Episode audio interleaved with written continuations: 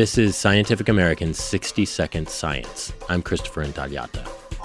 Travel the U.S., and you'll hear English spoken in a multitude of ways. And it turns out the same can go for songbirds, specifically the swamp sparrow.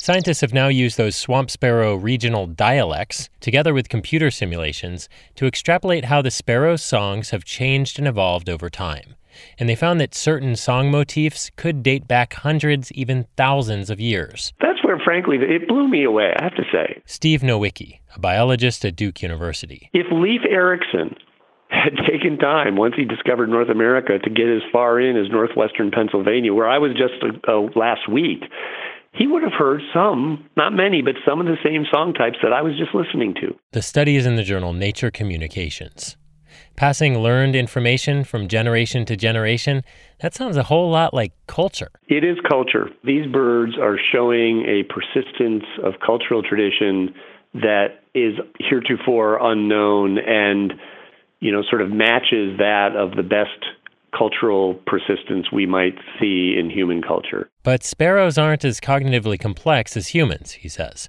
implying that you don't need human type smarts to develop cultural traditions. Thanks for listening. For Scientific American's 60 Second Science, I'm Christopher Intagliata.